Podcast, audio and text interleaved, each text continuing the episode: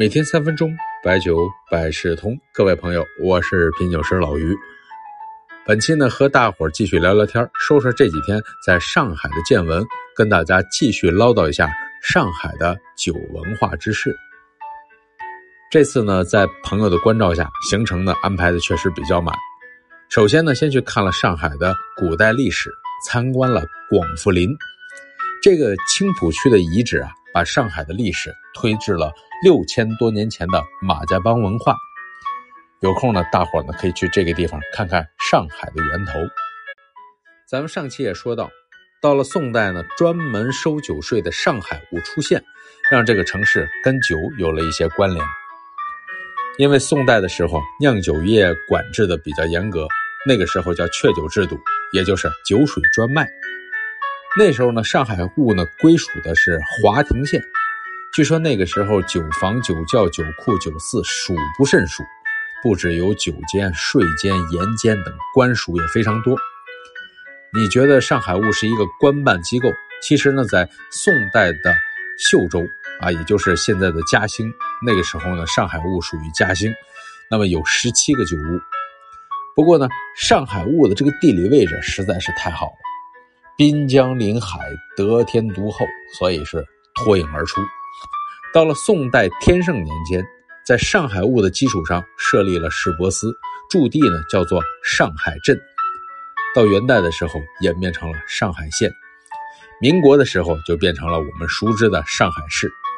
您看哈，就因为有酒，有了上海务，后来呢发展变成了上海镇、上海县，到现在的国际大都市。咱们说啊，上海是海派文化，其实呢，这海派文化的底色是江南文化。江南文化呢，还与各地的文化通过交融，形成了多元的内涵。您比如说，就咱们第一期说的这个早酒，哎，其实里面有没有北方豪放的影子呢？上海呢，是一八四三年开埠，近百年的社会生活也有了中西方文化的碰撞。包括有一段时期，洋酒在夜上海那是非常的流行，在国内是屈指可数。上海滩应该是最早接受“人头马一开，好运自然来”的地区吧。随着多元的文化，上海有很多独特的酒风，比如说上海老城乡有清明节吃喝三天的习俗，那第一天呢叫做尝酒，第二天叫做叙酒，第三天呢叫做。敲蹦迪啊，这个泵呢是坛子的意思。这个习俗呢，据说呢从宋代就开始有了。还有各种的自己的场景，你像接风酒、践行酒，这全国都有。那上海呢有个叫做待匠酒，那就是盖房子的时候请工匠喝酒，那这是个大事儿啊。所以呢要喝三次，第一次呢叫开工酒，师傅这个时候呢要锯一根大梁，两根中柱，这算是开工了。第二次呢叫做上梁酒，第三次叫完工酒。其实呢这个也是相通的。那咱们中原地区呢有奠基酒、上梁酒、落成酒，啊，那都是一样的。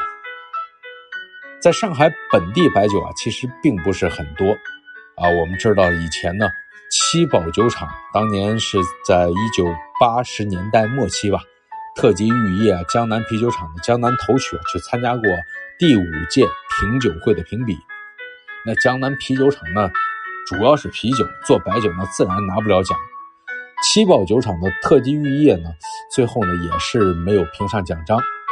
但是呢，在很多老上海人的印象当中，那七宝大曲那是好酒。我觉得这有点像北京很多的二锅头，比如说像八达岭二锅头、通州二锅头。那虽然没拿奖，在在当地啊，当年也都是非常认可的。很可惜，这些酒厂呢，后来慢慢的销声匿迹了。前段时日子从上海虹桥站出来，看到了一块广告牌，上面写的“七宝熊猫酒”，呵，这个酒啊，现在也是复苏了。这次呢没有尝，但是呢，听说是高举高打，上来就做酱香，我觉得还是挺有野心的。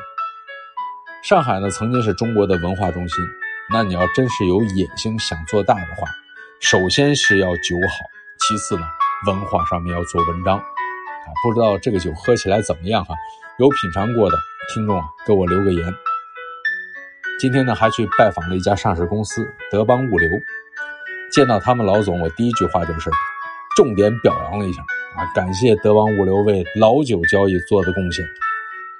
德邦物流呢，应该说是最早开始可以承运白酒、老酒的这种民营的物流物流公司啊。虽然呢，原来还经常让我们去网点自提，也经常会有一些破损，但是在客观上推动了。酒类流通的发展，这个企业的总部呢也在上海，在虹桥，啊，真是长三角腹地，大企业云集啊。好，本期呢就先说到这里啊，明天呢会离开上海，最后呢用一首描写吴地的石湖创业的清代诗词做个结尾。行春桥畔画绕亭，十里秋光红料汀。